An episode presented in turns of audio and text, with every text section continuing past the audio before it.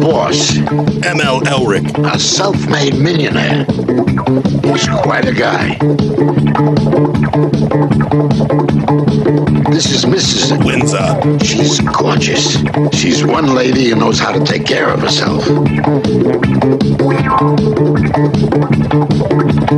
By the way, my name is Bart. I take care of both of them, which ain't easy. Because when they met, it was murder. Interrogative questions Bring it out of my face. Go on. What are you doing? What are you doing? What are you doing? That is not paid for by them. That is paid for by the people of Detroit. You might be qualified, ML. I'm not qualified for this job. Let me tell you something. You want to go right now? Okay? You want to go right now, Albert? Well, we're back in a uh, familiar surroundings, so away from the lake, back in the boiling kitchen here on the east side. Unfortunately, one of the problems with having these gorgeous old houses is they have absolutely no air conditioning whatsoever. But at least this week, I think our internet connection is going to hold up. I think you'll be able to see and hear everything, which may or may not be a good thing. I have to, before we introduce the cast and of millions, uh, show you something I'm very proud of. This is the the white soul of Detroit hockey jersey. These are on sale at our website, and I'm not mentioning it because I want to pimp the brand, although that's a good idea. Yeah. But this is my first chance to wear this because I originally got excited about having hockey jerseys so I could wear this when we play hockey, and then the pandemic came and there's no hockey. And this week on Thursday, me and some buddies are going to try and get back on the ice. So we'll see how that works. We're Yeah, going to do t- temperature checks and mandatory masks everywhere, but on the ice and the bench. So, uh, so we'll see. You're an And- incredibly active person. This must be driving you nuts not to be able to. Because I know you're going to do a volleyball team, and you're always yes, the joining volleyball teams. team got put on hold. Is it Um, driving you nuts? And, and the summer soccer season is about to start, we think, but we don't know. Uh, no softball, although we're going to try. I'm trying to, you know, and I, I, you know, I don't want to blow my own horn, but of all the sports I'm bad at, softball is not one of them. Baseball, softball, Hey. I can slash, I can run like a gazelle. Uh, I got a little bit of a Johnny Damon arm, but I can never quite seem to get an invite to play on the neighborhood team. So I don't want to feel all Les Nessman, but uh, but I could help. I'm here for you. You're a free So, agent. You know where to find me. That's right. I'm a free agent with reagent. Um, we are joining you on Facebook Live thanks to Luke Nowacki, who is our financial advising sponsor. Again, I always tell you this. I hope people appreciate this. You're only getting part of the show on Facebook. We love it when you watch it. We love to get your comments while the show is in progress, but you're missing some of the best parts of the show if you're not also downloading and listening to the whole episode. So please watch, but also, if you can, give a listen.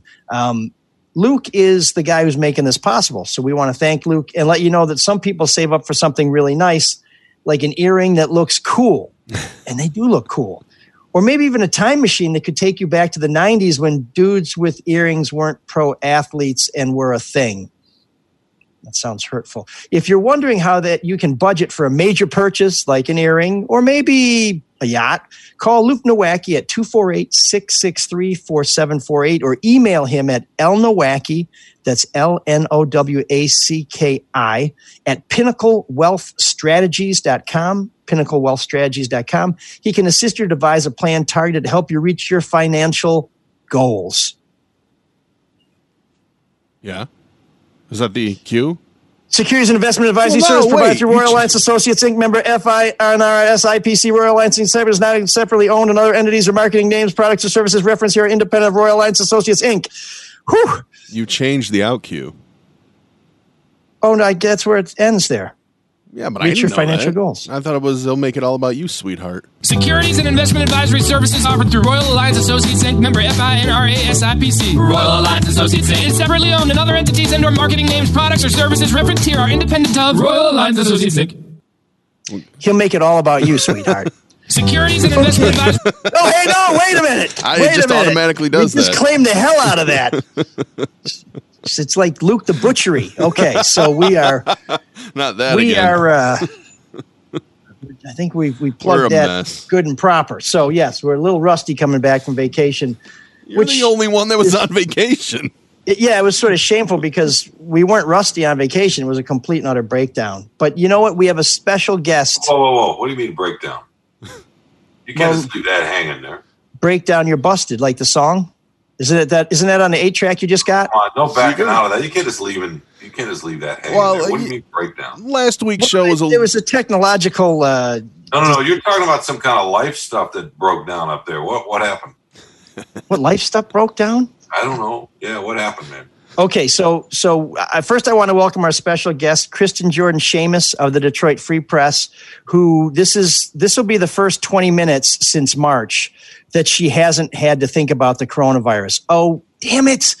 Okay, this will be yet another 20 minutes and every her life is lived in 20 minute increments thinking about the coronavirus. So Kristen, thank you for joining us to answer some questions and help us try and figure out where this thing is going because it seems to be taking a turn. But first, I'm going to answer Sean's question because he's an insistent fellow and he's so well attired. Um, I got in a kayak, Sean, and I paddled out to an inlet and I portaged a little bit into a biological research area. And I sat there and I watched the birds and I listened to no sound and I let the water gently caress the hull of this oh, wonderful recycled plastic kayak. And I said to myself, why the hell am I doing anything but this all the time? And then I got a really a little hungry and I went and got some food. And then I you would be bored with, hitchhiked that with, a lifestyle. trucker and then we murdered a family. So uh, I was right back to normal. You'd be You ate very some Funyuns and you uh you moved on. That was a nice moment though. But we don't want to keep Kristen waiting with Yeah. your stories about you weeping. just just so we're clear, Matt was not the trucker, and the trucker advised against this. It was against the advice of counsel that, uh, and it was a bad family. You know, Oh, it, was well, that, then, good. Yeah, it was that one you pass on the highway where you're like, somebody ought to. that's very Dexter of you. Yeah, everybody's watching TV in the back. Nobody's talking unless they're saying, "Mom, can I use the cord? My phone's running down." So yeah, I'm was- sorry I asked at this point. That sorry you asked, too. concise Answer, but now we're dragging. All right, let's go.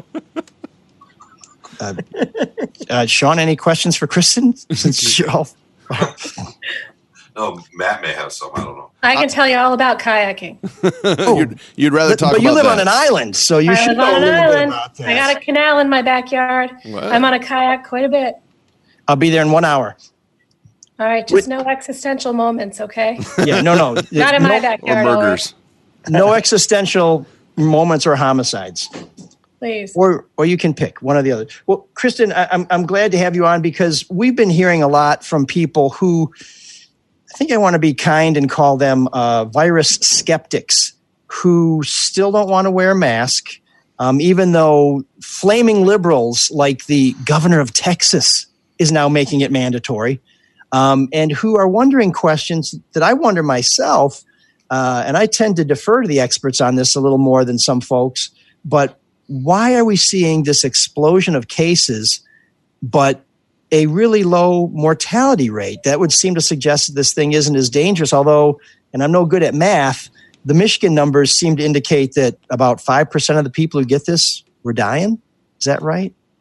Yeah, it's you know, it's tricky because we are still pretty early in the pandemic and it is a novel virus. So it's brand new. Like we don't have any idea what the actual mortality rate will end up being when this is all said and done. And a lot of it has to do with the general health of the folks who are getting this virus um, when they get it. So if you've got diabetes, if you've got heart disease, if you've got all this stuff going into a COVID infection, you're not going to do so great, or you're at least not as likely to do so great. And if you're older um, versus younger, the outcomes are, are very different. And so, what a lot of people are saying right now, and I mean, the governor was talking about this last week, the folks who are getting coronavirus in Michigan, at least right now, are younger. They're people in their 20s and 30s and not you know that 60 plus subset who are much more likely to have a hard time with the virus What do uh, experts know about? Um, I mean, it's kind of impossible because, like you said, it's a novel. But about the long-term effects, like what are what are they predicting about long-term effects for even asymptomatic carriers? It's super interesting. You know, I interviewed a neurologist the other day. I haven't written this yet, so you're getting it first on, Whoa, on breaking ML's news. show. It's exclusive. Yeah, but I talked to this neurologist who works out of Johns Hopkins, and he was telling me that there are all these neurological effects that nobody's really considered with COVID. And, you know, he described these like three stages of neurological involvement. Um, you know, the first one is the loss of taste and smell, right? Like, I didn't think about that as being a neurological symptom, but it is. And that's like the first stage. And then the second stage is these strokes. And you're seeing these strokes even in young people, like 20s, 30s. They're having tiny little strokes that might not even be noticed. Um, and they cause things like memory impairment. You know, I talked to a lady who had COVID who told me when she started to recover, she realized she couldn't balance her checkbook anymore. Like that was something she could always do without having to really think about it. But now she would sit down with her checkbook and she was like, I can't figure this out. This is beyond what my ability is Weird. and that's super frustrating. And what this doctor was telling me was that we might see in like a decade or two a huge, huge increase in Alzheimer's disease and dementia among folks who've had COVID because it's affecting the brain in ways that we don't really understand. And he's like, every single person who's hospitalized with COVID should not leave the hospital till they've had a brain MRI so that you know exactly what kind of damage we're looking at. Well, um, thanks for the good news. Cheery, right? I was trying to get to the low mortality rate, but but uh, Well, haven't they but I- I- haven't they showed uh, lung damage too for asymptomatic carriers in the UK? You know that just when they Yep. do a scan, they say, "Wow, they're, they're surprised at how much lung damage there is." Yet, oddly, not in asthmatics or smokers because of the difference in breathing. Yeah, so there's really interesting research that's that's going on right now. I just read a paper yesterday about asthmatics. I'm an asthmatic, so I'm always very interested in that kind of stuff. Um, but there's some evidence that folks who have asthma who take those long-acting corticosteroids, those inhalers, you know, like Advair, Symbicort, that kind of thing, that those actually offer some protection from the virus. Um, and that different subtypes of asthma, for instance, like if you have exercise-induced asthma versus allergic asthma, those patients have different outcomes with COVID. Some of them do better and some of them do worse. And it just depends on what kind of asthma you have and what kind of preventive medicine you're taking for your asthma that might actually also help you with COVID. I can also tell you from working with her for many years that Kristen is charismatic, so that's not as bad as the just plain old asthmatic.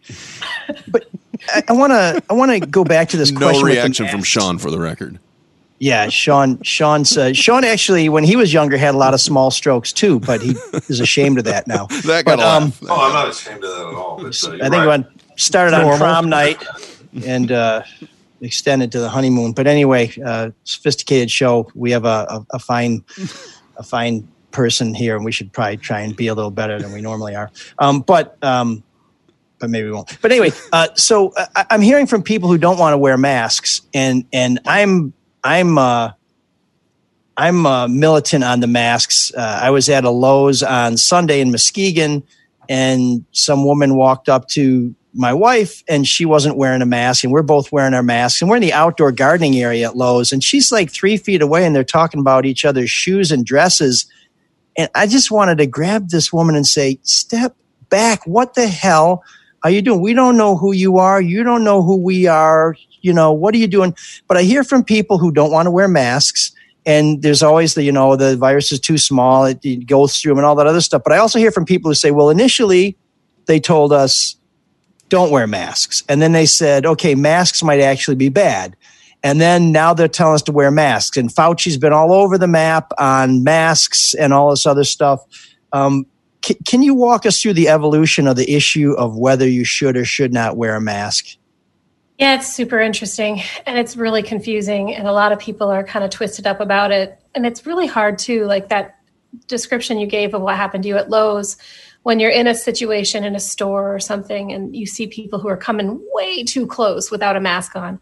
It happened to me the other day at the grocery store. This guy and his like six kids and nobody had a mask on. And he comes walking up behind me and I, I felt like I could feel his breath on my neck. It was just like he was so damn close. yeah he's like where's the dry cough medicine can you help me with that i got it exactly. And I'm like, ah, trying not to have a panic attack in the store. Yeah. You know, and it's just, it's really an awful thing. A friend of mine was telling me another guy threw a box of Klondike bars at another dude at a store, at a grocery store, because he was mad that he wasn't wearing a mask. Um, that's kind of interesting. But I mean, people are getting kind of violent about it. But where it all started was, you know, back in February when we could kind of see that this virus was headed toward the US and that we were probably going to end up with, you know, a good number of infections. Healthcare workers and, you know, hospital systems started looking at their supplies of PPE. So those masks, the gloves, the gowns, all that stuff, that personal protective equipment. And they realized they didn't have enough. And then they tried to order more and then they realized they couldn't get more because most of it was made overseas in China and India. And how do you get masks when they're all being used in China and India to deal with the same virus? And so I think the initial suggestion that we didn't need masks came from this idea that we have to save all the masks and all that PPE for the healthcare workers um, because they needed to be able to have access to it to fight the virus. And so they went out and basically made a really huge push. Don't don't use them. Don't use them. Don't use them. You don't need them. But then we started looking at the infection rates in other countries where mask wearing was pretty common. You know, you look at the numbers in Japan, for instance, and how quickly they were able to stop the spread of the virus. And it was largely a lot of health experts are saying anyway, because the society just said, we're going to test like crazy, we're going to contact trace, and we're going to require universal masking. Yeah, none of which we're really doing very well, but. Well, especially initially. We're getting better at testing. Testing's a lot better than it was. Um, but we're not universally masking. And we're allowing, because we're a country of states that have state rule and can make their own choices and decisions, every state can decide what it wants to do. And because we're also a country that doesn't stay put like who's going to stay in their own state you know indefinitely? Everybody goes all over the place. Got families spread all over the country and vacationers and that kind of thing. Um, people travel from place to place and bring the virus with them. Just to go back to, so are you saying that even from the beginning medical professionals and experts realized masks would be helpful but they basically said don't use them because we need them and they didn't they didn't have i guess the respect or the confidence in us that if they told us, can you leave some masks for us? Because if not, we're going to die and there'll be nobody there to treat you when you're sick. Because that, that feels kind of, feels kind of bogus to me. I mean, that's, that's like saying, uh, if you're, if you're dehydrating, don't drink water because all of us with the water buckets need some water, but oh, you're about to die. Have a sip, just a sip. There and then you say, stick your head in the bucket once we have enough um, water look what happened to toilet paper, right? I yeah. mean, they were really afraid. They, they were really afraid, though, that people were going to go out and hoard stuff, just like they have with the hand sanitizer and the Lysol wipes and the toilet paper. I mean, I, I still can't get my hands on a can of, you know, Lysol wipes. I don't know when those are going to be available again. And that was the big concern was people were going to panic. They were going to go out and buy all the, the PPE there was, and then they'd be screwed, and so would we. Kristen, to that point, it's it's the same reason the World Health Organization didn't change its recommendation until a couple of weeks ago because they are responsible for plenty of countries without yep. anywhere near the resources we have, and they were f- fearful of a run by the elites of those countries, and I'm talking about monetary elites, right?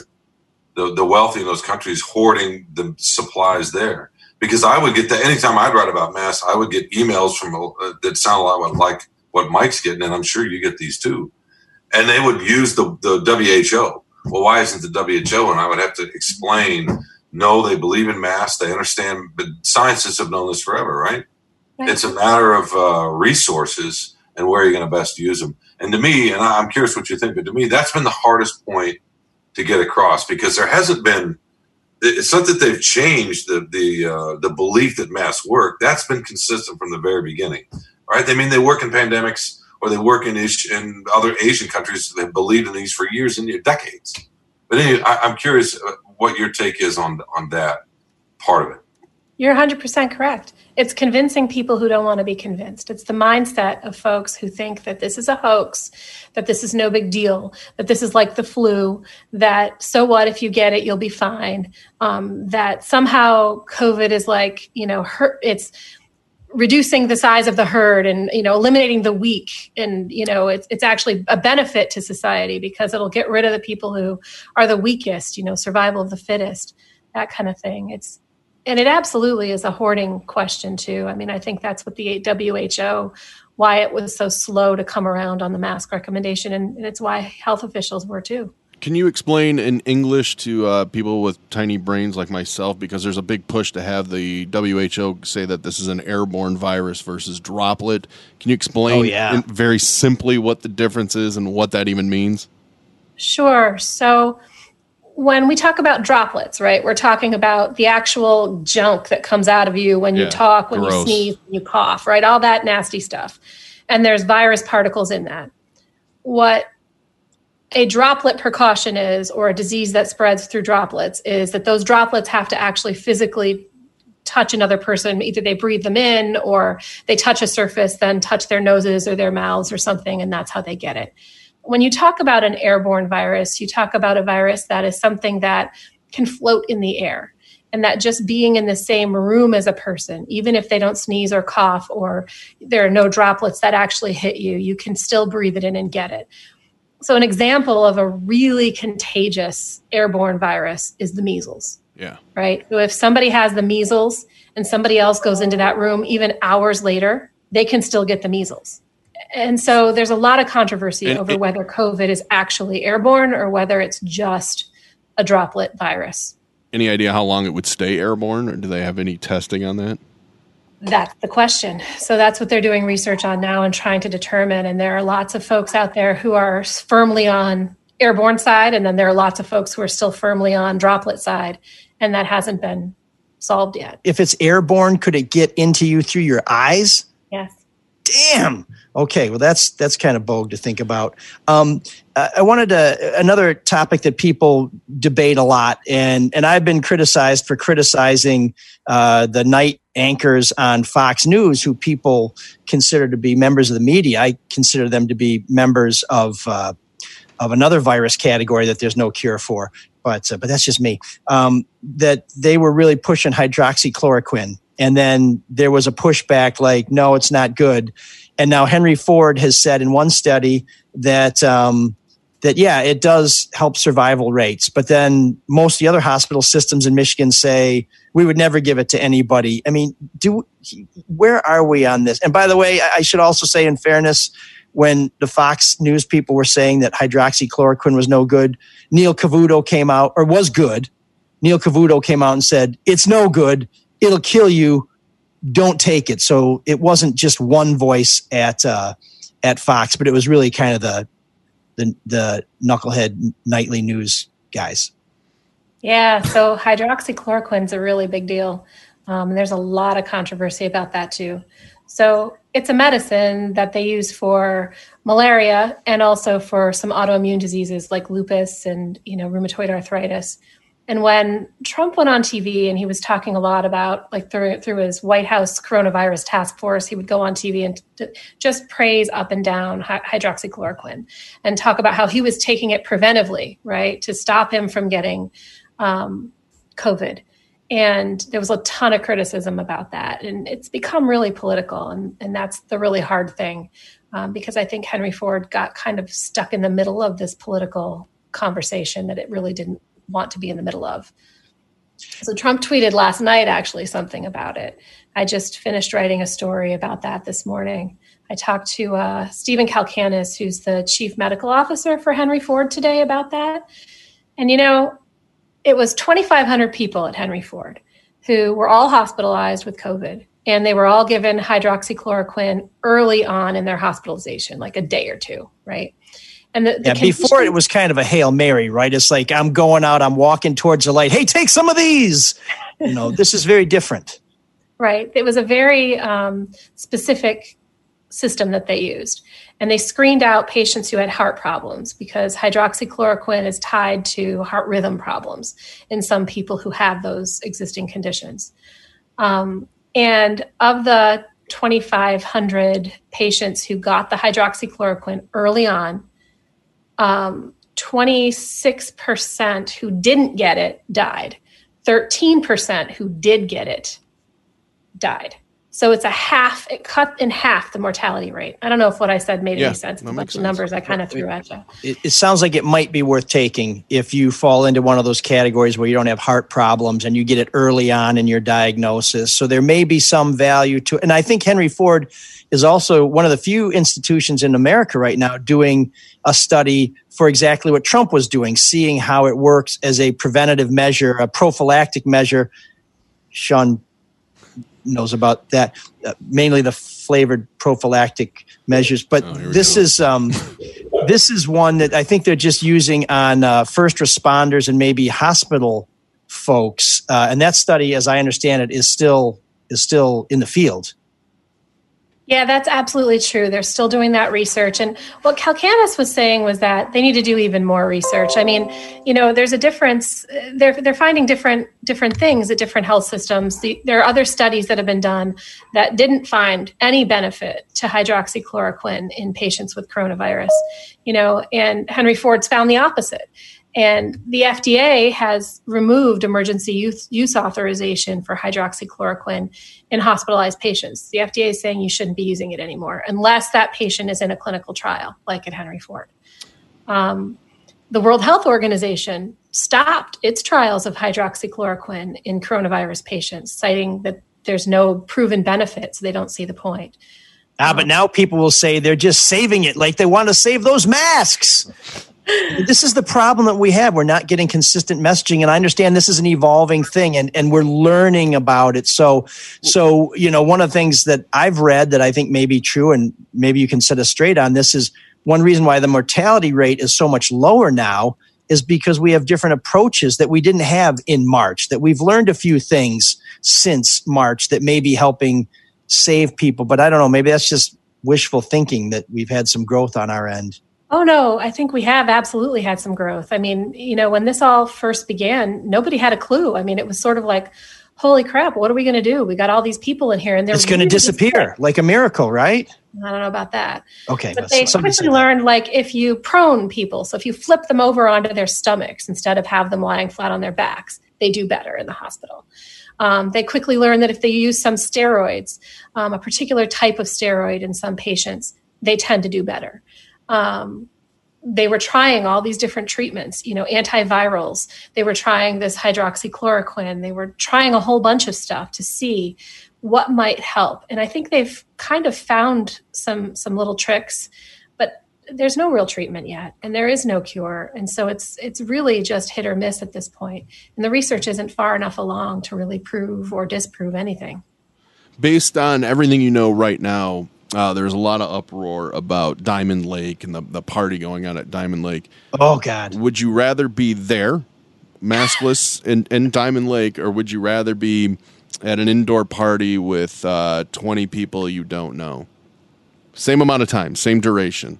Yeah, I'd be at Diamond Lake, but I'd be on the outside of the group, like way out, as far out as I could be away from the crowd, um, because outdoors, hands down, every time is going to be better than indoors. In the sun. Yep. Well, I don't know about the sun, Oh, but okay. outdoors, airflow is is what I'm most concerned about. Even though it may be airborne. The fact that there's airflow, that there's a wind, there's a breeze, there's a chance that the virus will be dispersed before it gets to my mouth. That strikes me as being better. And I'd be wearing a mask in Diamond Lake. That wasn't a choice. and other stuff, right? I mean, it's not a freaky part. It's not like Jobbie Nooner. By the way, what, what are people getting sick from Jobbie Nooner? Will we know about that at any point? Um, will there be contact tracing there? That's a good question. I think there will be contact tracing. I mean, certainly now we're at a point in Michigan where when we get positive cases, health officials are asking, Where have you been? Who have you been with? When were you there? And if they start seeing a pattern of people who were all at the same place at the same time, they issue a health Like at. Harper's. Like at Harper's. Right. Yeah. Okay, well, we're, we're going to let Kristen get to work on that and other questions related to the coronavirus. It sounds like she's got a new story available at freep.com right now. We always encourage you to support the work of Kristen and other people at the Free Press. You don't have to support Sean. So he's pretty, he's doing pretty well on his own, um, selling uh, miracle cures out of his garage in Ann Arbor. But uh, please pick up a Free Press. Please subscribe because we can't bring you these stories if you don't give us the means to pursue them. Kristen, I hope you're getting some rest because you've been indefatigable on this, and uh, and I hope people follow you on on Twitter at Kristen Shamus and on Facebook at Kristen Jordan Shamus. Uh, we're looking forward to your story tomorrow and all the other stories, and hope that you guys are doing well and stay away from the Partridge family with their dry coughs at the uh, at the local Safeway. All right. Thanks, ML. Take care. All right. Thanks for Bye. joining us. Bye. All guests appearing on ML Soul of Detroit receive a 12 pack of Altes Lager. Oh, he loves beer. So, Kristen is doing great work. She is, I mean, eh, when I first got in the newsroom, the four days I was in there before they told us all to go home, every time you turned around, she was writing a story, she was getting on a briefing, she was taking a conference call, she was answering questions for other reporters. And I was sitting a couple rows away just saying, yeah, yeah, coronavirus, let's come on. Let's get past this coronavirus crap so I can get to my work. I couldn't think of the other um, thing I wanted to ask her, which was, would you rather be? Because I do think you know people see the coverage of people partying uh, at Gull Island or at uh, Diamond Lake, and they're really mad about it. But they're outside. There's the sun, and I want. I would rather be at that party than say fly on a plane right now. With Uh, that's the other thing. All these experts yeah. said, I I don't get on a plane. yeah, Yeah, I, ain't- I ain't getting on a plane. but here they You are, know. fully Even before the virus, people were worried about getting sick. sure. Um, Now they're also worried about getting peanuts, so it's tough on those planes. But if you're looking for quality eats, oh, here's the segue. Oh, What a pro! they don't they don't got peanuts at the butchery. What do It's they a place have? to go tube for steak. prime meats. I go there because they have the best quality USDA prime and all grass fed beef, and their pork is 100% Michigan raised. Let me tell you something. The ground chuck, I know Sean can make some good burgers. Ooh, but these were fantastic. And I can now tell you that the chicken was outstanding as well. And it's convenient. You can get your meat in any portions you want, everything from a single steak to half a cow.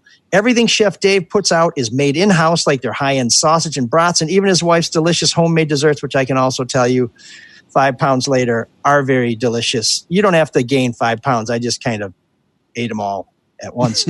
all this month for listeners, Chef Dave is giving a free pound of bacon to everyone that spends $50 or more and tells them that ML sent you. Get your free pound of bacon when you spend 50 bucks. The butchery is on Orchard Lake Road. It's easy to find. Just take Telegraph to Orchard Lake Road and head west. I promise you it's worth the drive. It certainly was for me. And I came from the east side. Call 248 682 cows. 682 COWS or visit their website, thebutcherysl.com. I wasn't sure. Is it, it's, yeah, the, you gotta had to remember how to spell cows. I, I'm glad, and I was had it written down. That's how. that's 248 682 COWS. Uh, if you want to do 248 682 Guernseys, go ahead, but you're going to get the wrong number.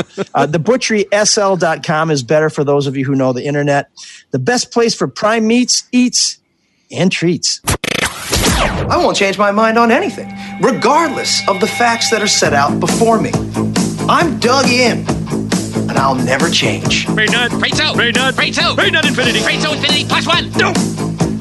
Before we get into our great debate, there's something that there's no debate about. And it, I'm not just saying that because they're kind of intimidating. That's Death Wish Coffee. Thousands of Drew and Mike listeners who are badass are already drinking it. If you run a business and you want to get more productivity out of your employees, then you need to go to deathwishcoffee.com right now. Stop watching. Go there right now. Yeah. Open a new window. You do two things Get over there once. and order some for your team. Don't be a That is, wuss. unless they are. There's some bad words here. Then don't order any Death Wish coffee because they won't be able to handle it and they'll die. Or if you don't want your people to be any more productive, and then go on ahead and keep them drinking weak coffee. I used to work in a paint store. Glenn Oshnock, my buddy, I gotta I gotta reach out to him. Let me tell you something about Glenn. He would brew a cup of a coffee Yeah. and then he'd leave the pot on there and he'd leave it on there until it was like tar Yeah. and then he would have some and then he'd say i want you to do this and before he finished saying what he wanted you to do he had done half of it so you just walk around with this coffee and say uh, what next boss and he'd get well glenn oshnock does not work for you so you're going to need death wish coffee to get your employees off their to work ass like and not be a bunch of bad word, bad words. We all drink it on the show because we love strong coffee and it's delicious. Sean could use some. Um, Where is but, Sean um, still with it- us? it- it's new to our show, so we're gonna try and uh, we're gonna try some of this coffee and see if we can't fire things up. So go there right now. Make sure you use promo code Drew fifteen. That's D R E W fifteen at checkout to save fifteen percent off your order. If your office drinks a lot of coffee like we do, then you'll save a ton of money using promo code Drew fifteen at checkout. Glenn Oshnock 15. We haven't worked out that code yet. No, So uh-uh. Drew 15 at checkout. That's Death Wish Coffee. We're glad to have them with us here on the Soul of Detroit. And now our great debate, which is really an extension of our conversation earlier, except we're kind of turning the lens back on the media because when I when I think of the great work that Kristen's done, uh, I think of some of the other work that's been out there. Some of it may be a little more politicized. And here's where I'm going to take a shot, maybe at some of the people on MSNBC who tend to gravitate towards the other end of the political spectrum, um, where they'll say, "Oh my God, look at all these protesters in Lansing without their masks and with their guns."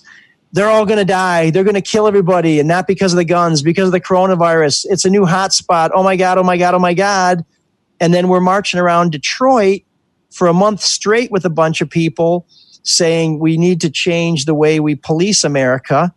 And you don't hear people, the same people, as concerned about whether or not this is going to kill people. Or maybe they say it might kill you, but this is worth it. Well, maybe the Second Amendment is just as important to people as the First Amendment is to others, or the 14th, or any of these other amendments. But but one of the things that that, I, I worry about is that is that facts get shaded. You know, should we now be doing stories saying, "Hey, Andrew Cuomo, I don't think you got the forty thousand ventilators you said you needed in New York," but it doesn't seem like things are getting worse there. So I guess my question, distilled to its its basic elements, is: Are we letting people down? Are we raising some issues and then letting them just drift? and moving on because we're either too tired, too busy, or it doesn't suit our worldview to come back and say, hmm, doesn't seem like a lot of those people who are in the Capitol, our, our buddy who was on the show a couple months ago, he still seems to be alive and well. Yeah. And, and he got a lot of crap for it too, but you really don't hear that, like you said, with the protesters uh, for you know post George Floyd. I, my problem with it is why isn't anybody asked Cuomo about this or Whitmer? Like, was there any concern about? Why? Where are those questions? And that that's been the very disappointing aspect to it. Yeah, and, and with Whitmer, I don't remember her saying we need, you know, 40,000 ventilators stat. But I, I certainly remember Cuomo saying if we don't have tens of, thou- tens of thousands of ventilators, you know, we're going to have to turn out the lights in New York. And I don't think they got the ventilators. No, but, the- Whitmer, the, Whitmer numbers are very- going down in New York. Whitmer was very mad at you know Operation Gridlock outside of the Capitol. She was very mad at those people, and yet she really didn't bat an eye at the protesters in Detroit. In fact, she Yep. joined one of the protests, um, albeit with a mask on, but still. Uh, has anybody? I haven't seen the answer to. Well, why were you mad at these people and their protest and their gathering, but not these people and their protest and their gathering? It's it's just so. Yeah. masks. That's it. It's not any more complicated than that. It's just masks. And so far, the stories out there, if you believe them or not, the protesters have not led to spikes because they're by and large in masks.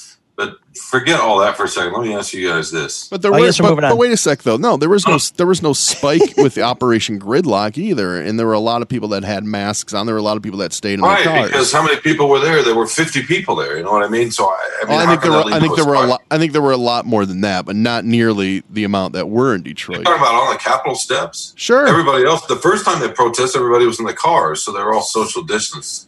There were people And the, there were people the- out. The concern was directed not in the people in their trucks, but in the, the folks on the steps, and that was 50, 60 people. Well, Right. no, when, when, when I was there, Sean, I was for the one that was a little less, uh, shall we say, one. uh, I was the one where it was raining like hell and people Mhm. didn't go inside and they, you, we didn't have people with the guns inside the Capitol. We're basically lawmakers bugged out because they were worried about this.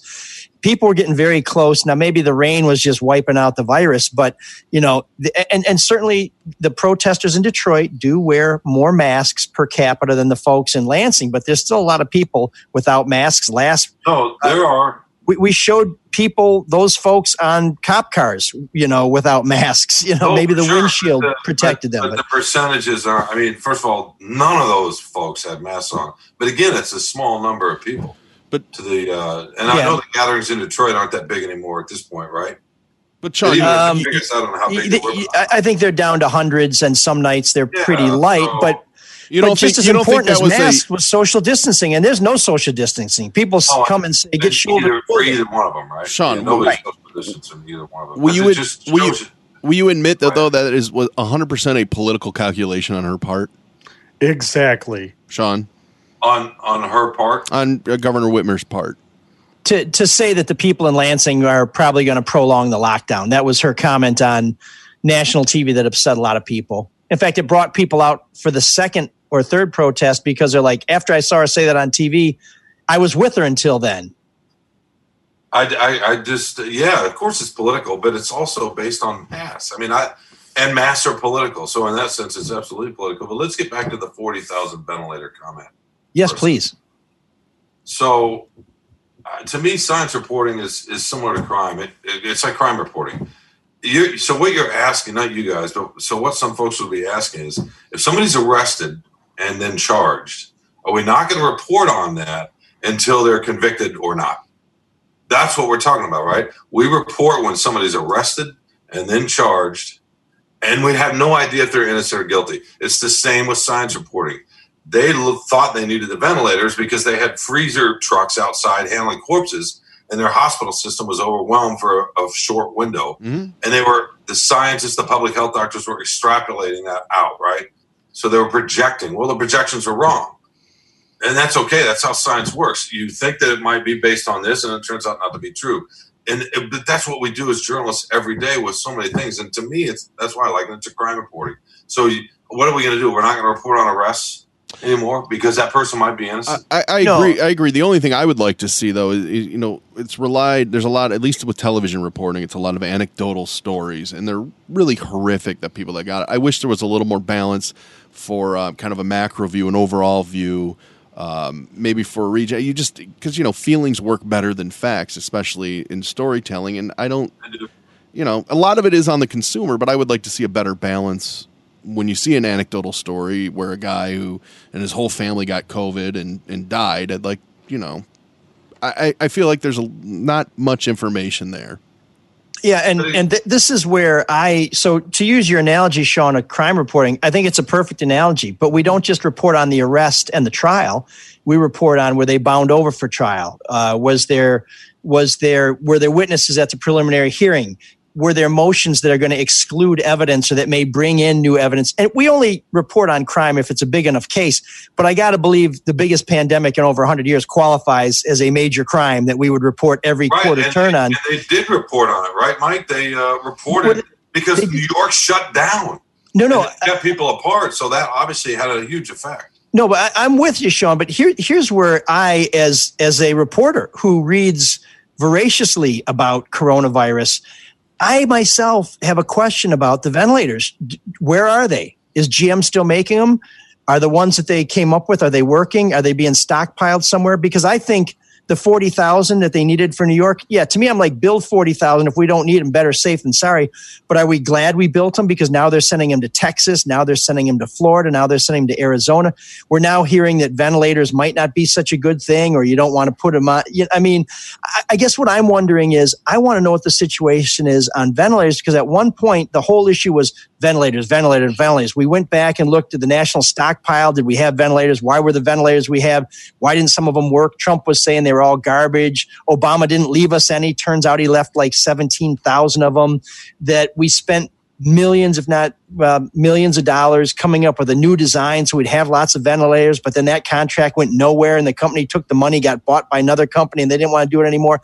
This is just one of these things where, to use your crime analogy, I kind of feel like we covered the arrest. I kind of feel like we covered the arraignment. I feel like we told people what the bond was set at. And then we moved on. And I know there's so much to cover, and there's so few of us why I think it's so critical that people to subscribe to newspapers because when there are fewer reporters, you can't be as thorough as you would like to be. But I, I'm still sitting here saying, where is that story? Because I just don't know. I'm not reading stories about where these ventilators are and whether it turns out we really needed them or we should keep building them because when the second wave happens, well, at least thank God we flattened the curve because when the wave hits, we're going to need 100,000 of them. And even though we screwed up in the beginning, we've we've had an opportunity to to make up for that lost time. I just don't know. And I read a lot about this shit. I don't know if we screwed up or if it just was, or we were a little slow to react. It's hard to know. But hospitalizations dropped because of actions taken by us as society, which we reported. PPE equipment went up, which we reported. I mean, there's a certain logic to this. It's like the mask issue we were just talking about with Kristen. It wasn't that hard to figure out masks were effective from the very start. Yeah. That's never been in doubt. All you had to do was go to the World Health Organization website and understand why they were arguing what they were arguing, and go to the CDC and understand that. It took five minutes. That's it. The information's been out there. Newspapers across the country have been reporting on this from day one. There's not a, the, this idea that we're so confused is bullshit. Excuse my language. the, the, the, it's been out there. It's, it depends on what you want to go read. It's up to you. Well, that's the cherry picking is a problem because I wrote in the Free Press in March that Mayor Duggan said we're not sure that you should wear masks. So somebody can find a story under my binder that says Mayor Duggan, savior of Detroit. Oh, no, no, but What but hold on a second, Sean. I- I'm I'm I'm trying to help you here, brother. But that was the last time I wrote that because every time Duggan has spoken about the mask issue since then, he said wear masks, and if your business is not enforcing the mask rule, I will shut you down. The problem here, again, we get the government we deserve, we get the media we deserve, and you get the society you deserve. So if you want to argue that you shouldn't wear masks and you pick a story I did from March and you ignore everything I did in April and May and June and now going in July, that's on you, brother. Well, what was the why in your story? What was the why? What was the reason, or did you not write a reason? Well, no, it was in May. He said, you know, we don't know No, enough no, no, about no. this. The first, yeah, the, with the first Duggan quote. What, Yeah, it- was there I mean- context in that story? The context was we're not sure yet, so we're not recommending it. You know, So it had I mean, nothing it, to do with the the uh, resource issue. No, and and at that point, you know, it sounds like the WHO wasn't being upfront about it being mainly a resource issue. And that's why there's a lack of trust because the message keeps changing, and that's why people don't like it. But once again, that goes, I think, on the consumer of you know getting more information. And to that point, there was a question raised. I thought very good question. I'd like. But I'm a consumer, and I don't know what the answer is to the ventilator, and I'm looking for the answer to that story. fair, fair enough. Um, but and I forgot who did it because the comments have gone by. But wondering, should the FCC bring back the fairness doctrine, which was a rule they had in place for a long time? It, was applicable to just people with uh, broadcast license, radio, television, over over the air, so not even necessarily cable. So I don't know how much it would help, but the fairness doc- doctrine was that it would have to present both sides of an issue. It was pretty much wiped out as a violation of, I guess, a, a corporation's free speech to make money, uh, to give, you know, to spoon feed their audience what they want. But I didn't know what you guys' opinion was on the fairness doctrine, and if uh, if there was anything like that, say for a newspaper. So I love the fairness doctrine, and newspapers absolutely should present both sides. I think we're way better at that than some of our brothers and some of my former colleagues. And I'm a former TV guy myself, 100%. mainly because we have limited time and we churn out a lot more stuff under harder conditions than newspaper reporters, which I say uh, uh, in all candor to my newspaper colleagues who think TV guys are mostly clowns. But uh, that's just applies to Rob Wolchek. But um, but the here's and I think the fairness short answer yes bring back change the fairness anything? doctrine. Would it change here's the caveat with the fairness doctrine: after two and a half hours of Trump at the podium, you get two and a half hours of Biden in his basement. But that's That's e- fairness, that's, e- but- that's equal time. I'm, uh, you know, fair, fairness doctrine's a little different, but I, I just I don't think it'll change anything because Fox will still Well- operate on cable as they are. CNN and MSNBC will still operate on cable as they are. It Well, might weed out uh, some of the bad journalism, at least. I don't think so. Well, what would I- I- happen is instead of people saying I hate MSNBC and watching Fox, they'd watch Fox. Then the fairness guy would come on and say, "I'm switching to MSNBC to hope that the guy who agrees with me is on MSNBC." So it would just it would really do a lot for channel surfing. I don't think it would because do we're cherry picking the information. I think that's But kind of where Sean's going to. Is we are looking for what justifies our worldview, and guess We're what? it's You're coughing reported. yourself to death doing that. Fox and Fox and, and NBC don't MSNBC don't break a lick of news. They're they're not reporting.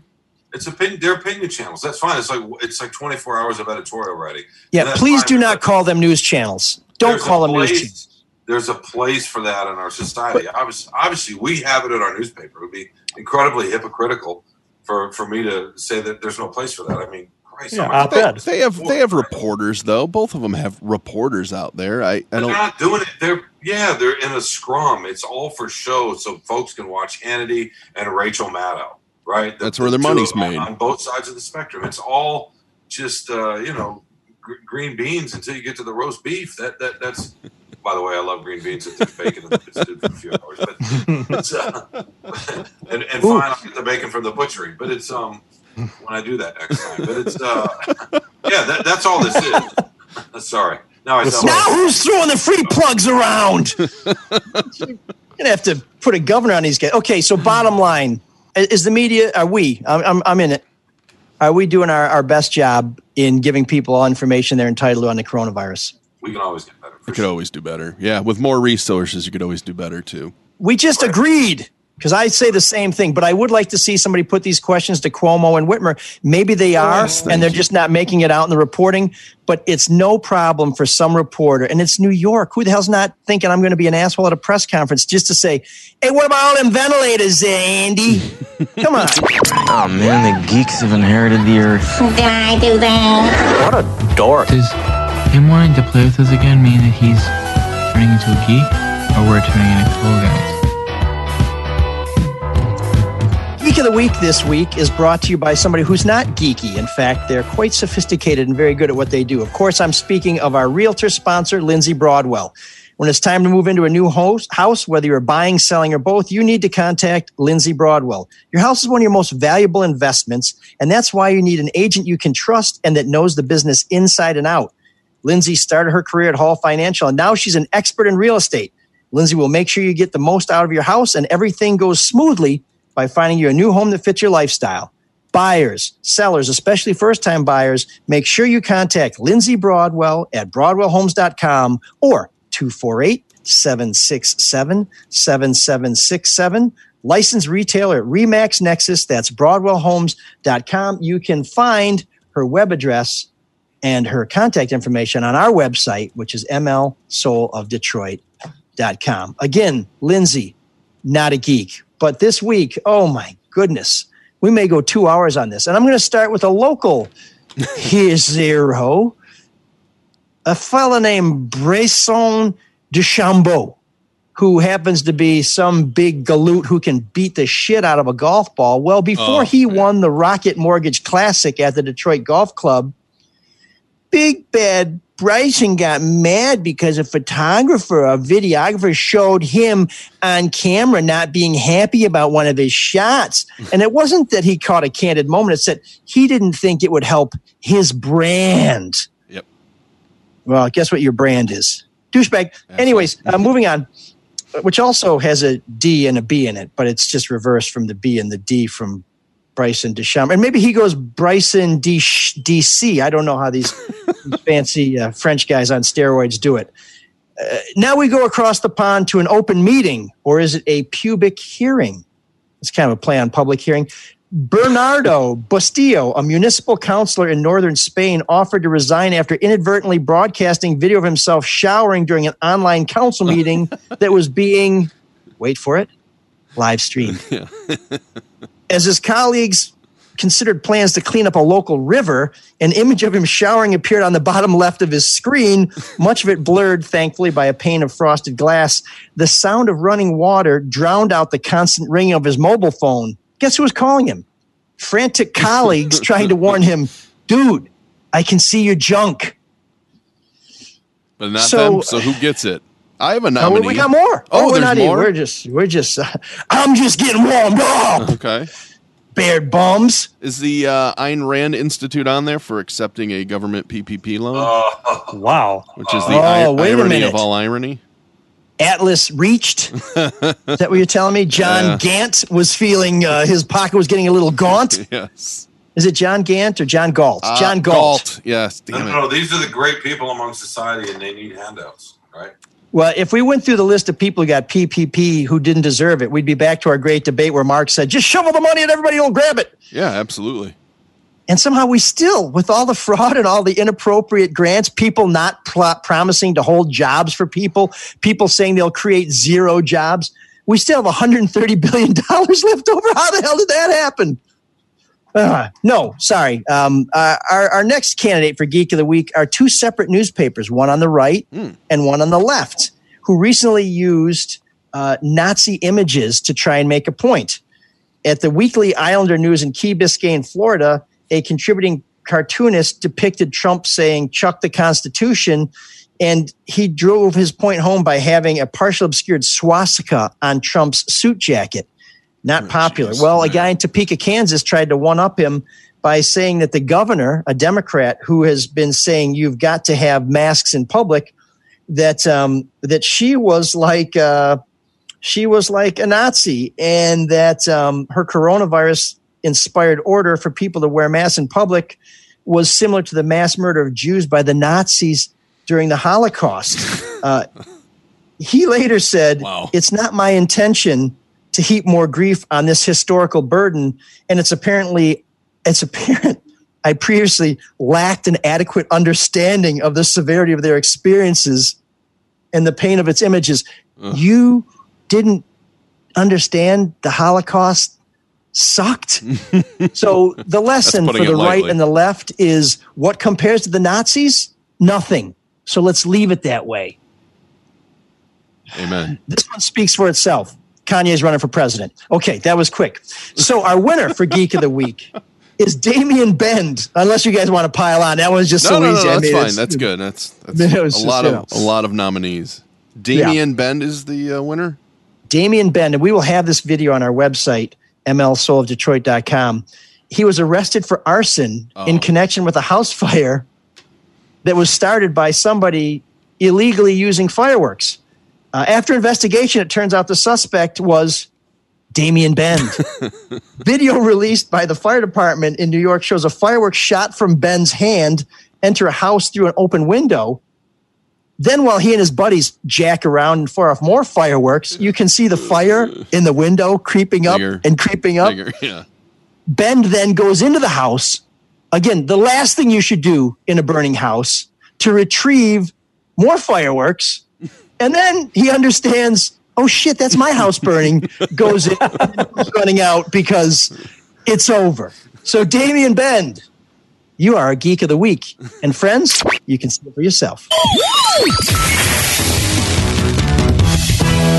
The kids are soft. I don't care for that guy. Me neither. Too soft. I'm gonna pretend like you didn't just make my dick go soft. This week in soft history is, is uh, features our friend Professor Matthew Jennings. It is brought to you by Matt. Come on, it's a free one. The Butchery. Okay, great. And David Hall and Hall Financial. Who And David Hall. the. And they Very- care about the funny. community.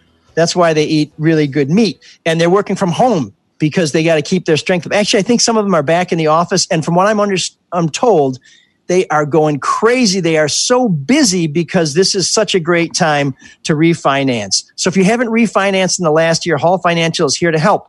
Now's the time to lower your monthly payments and keep some extra money in your pocket as we go through these turbulent times.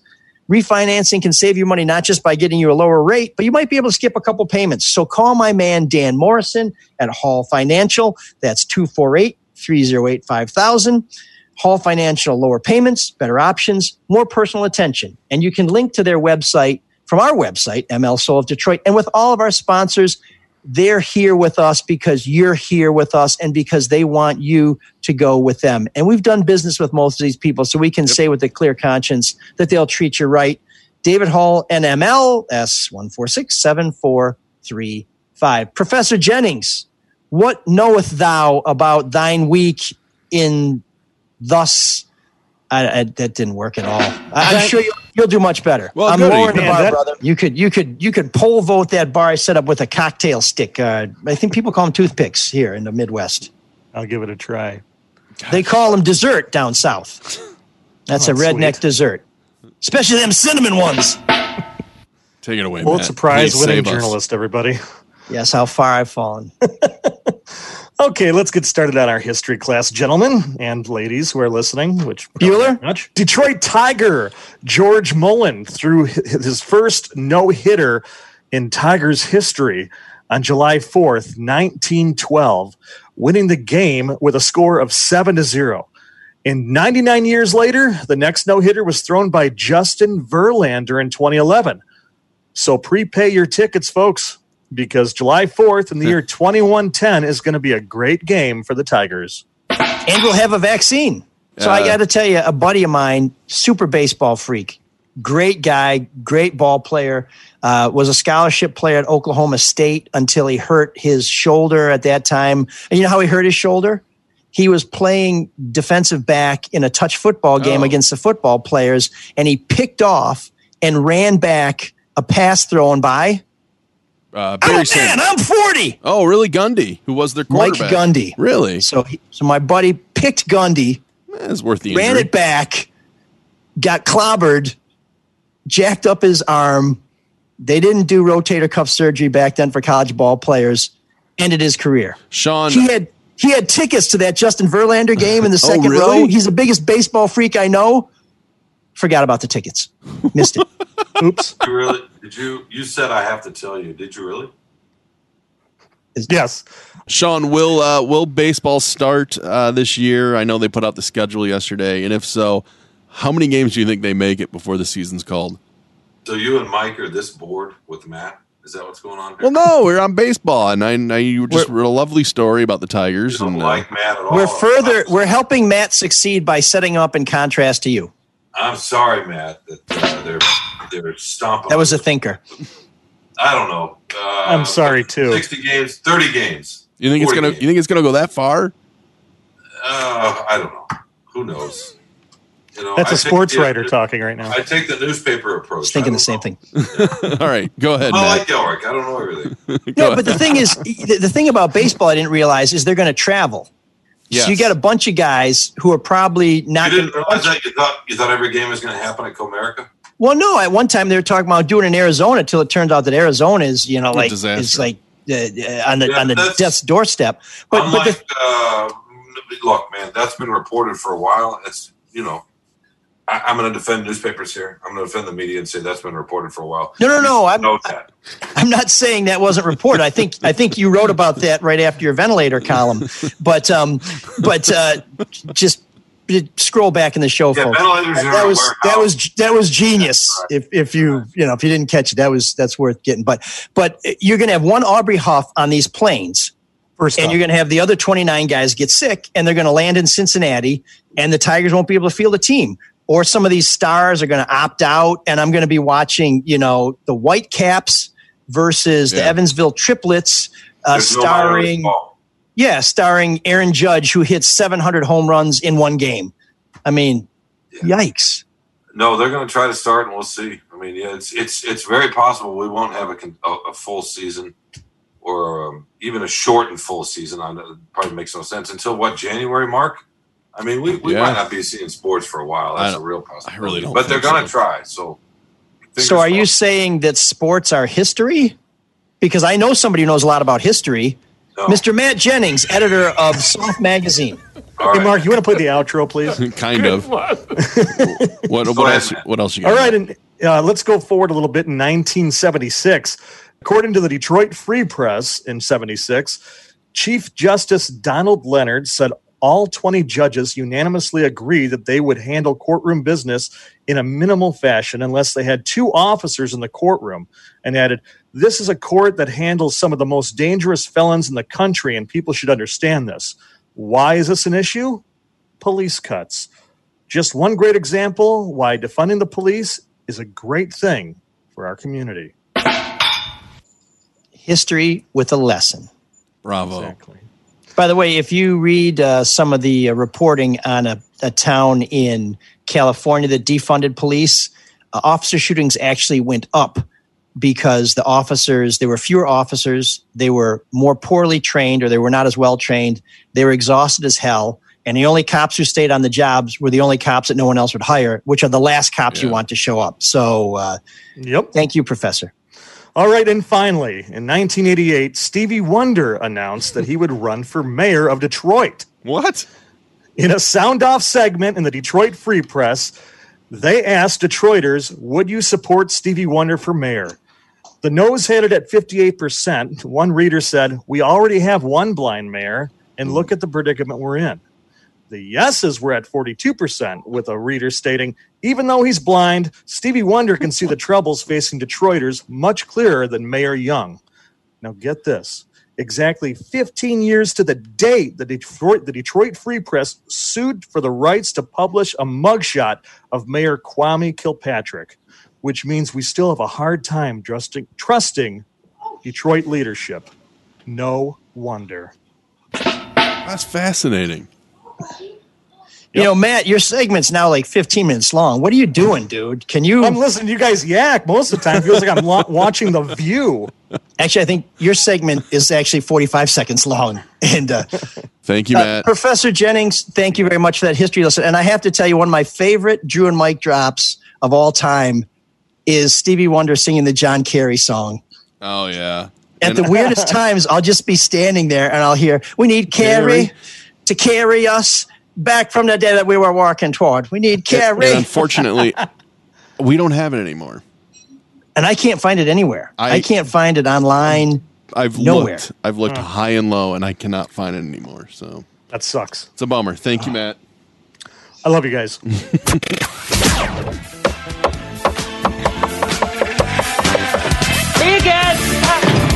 There's an all-night party in room 7609.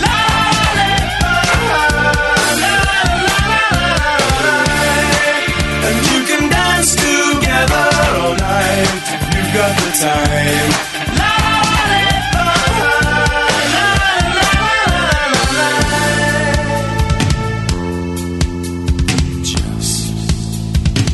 So this week, after uh, a month of power outages, and when I look at the august personages with whom I share this this this Zoom gathering, which is convened by our friend Joey Zuver, I look back at new wave music, and I have to ask myself a question that the Tubeway Army asked us, which is, "Are friends electric?"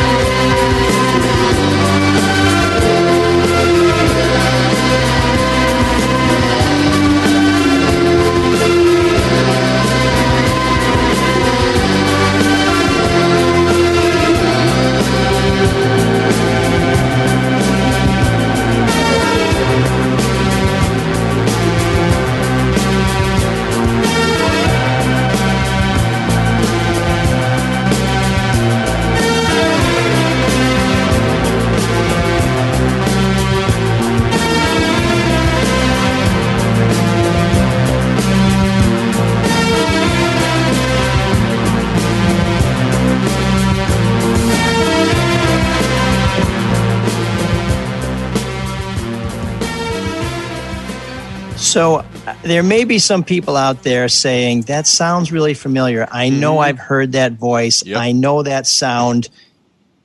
Anybody know the answer? No. Can't think of their name. No. Gary I'm- Webb. You know who Gary Webb is? I no, do you don't not. know who Gary Webb No, is. who's Gary But you Webb? know him by his other name, his stage name, Oh. Gary Numan, the guy who did Cars. Yep. Tubeway Army was the first band that uh, that really went anywhere involving Gary Numan, who who had a mega hit uh, called Cars. You probably still hear it. If you go see him in concert, you will see it because there ain't much else in the Gary Numan catalog that people know about. This actually was the very first synthesizer based new wave tune to be number one in the UK. So it was Really? somewhat successful. But after the first album, Gary Numan, who was kind of an odd duck, decided he didn't want to really perform. He didn't like the name anymore. So he just performed under the name Gary Numan. He came up with the name Newman, not because he watched Seinfeld, but because he looked in a phone book and saw some plumber named Alfred Newman changed the spelling of the last name from the German spelling, which had a couple extra E's and U's and M's and N's, to N U M A N, and started out fronting the band uh, under his own name, the eponymous Gary Numan. He uh, was kind of interested in new wave stuff, new age stuff, not just synthesizers and music like that, but science fiction, which is also one of the things I really like. And this song, "Our Friends Electric," is is has some DNA. It's inspired to some extent by a Philip K. Dick story called "Do Androids Dream of Electric Sheep?" That's another story that you know, but you don't know that you know it because it was adapted into a film. Blade Runner. Oh, really? Blade Runner. Oh, Yeah. no shit. Wow. Do androids dream of electric sheep? And, and uh, Sean, do you remember one of the the classic lines from uh, from um, Blade Runner that I often think of as I see you in our Zoom meetings? I'd rather stick needles in my eyes. No, wake up, time to die.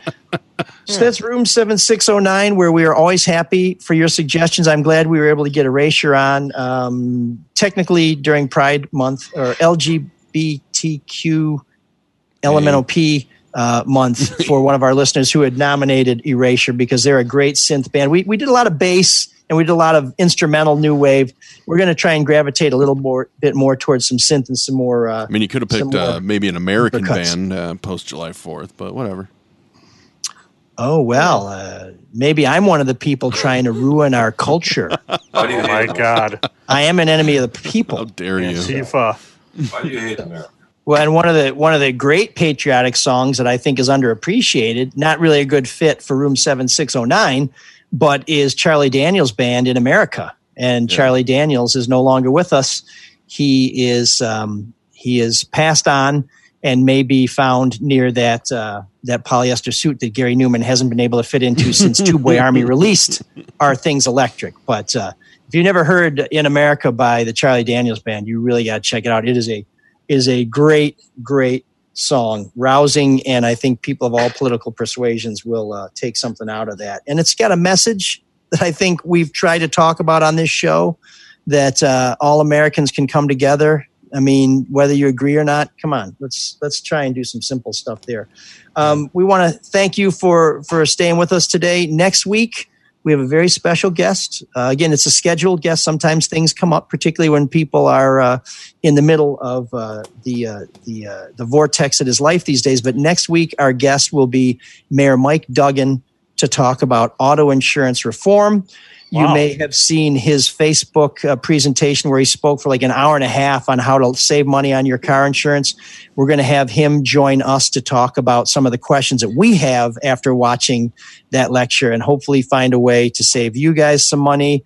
It- It's going to be a very focused show. If there's some like cataclysmic news event, we may throw that at him, but we really want to zero in on this auto insurance. So hopefully you'll be watching for us next week. Uh, we'll be on Facebook Live on my Facebook page, ML No Periods Elrick. Um, we will also be um, posting that afterwards on Facebook. And of course, you'll be able to get that show on any place where quality podcasts are found, as well as at our own website, which is mlsoulofdetroit.com, which Facebook still won't let us post, but they will take money from people who hate America. So kiss my ass, Mark Zuckerberg. and um, uh, we also want to let you know if you miss an episode, there's an easy way not to let that happen. Just subscribe And that way, when a new episode's available, it will pop up. Uh, please share the show. You can donate to the show. Mark is an expert on telling people how to Uh, give yeah, you separate.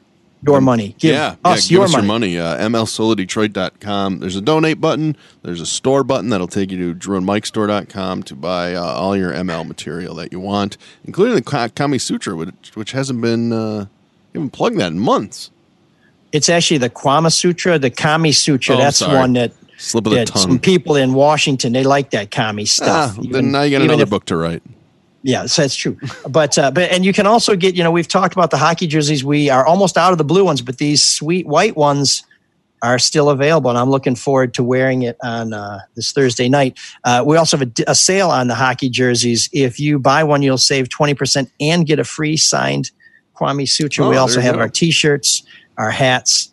Our stickers, and because we're psycho about masks here, we are trying to figure out a way to make masks or gaiters available uh, on the website. We, I found a really nicely made gator that might be cheap. We're just trying to get to a point where we think it's a deal for you and where you don't have to wait two months for it. So Yeah. if you're interested in that sort of thing, we're trying to get that ready for you in time for fall. So, uh, and check out all the other great merch at drewandmikestore.com. There's stuff from all the shows. I understand Charlie LeDuff has a t-shirt that's going great. It just says, what does it say? Fix stuff. Fix the shit. Fix this shit.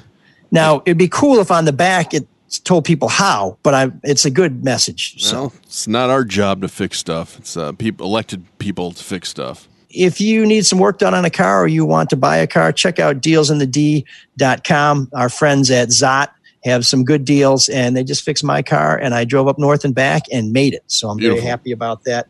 If you want to do a little social distancing and see the city in a way most people don't, Michigan Pedaler is back open for business. They've been a sponsor of the show before, and we'd like them to be around so we can take some more of their money in the future.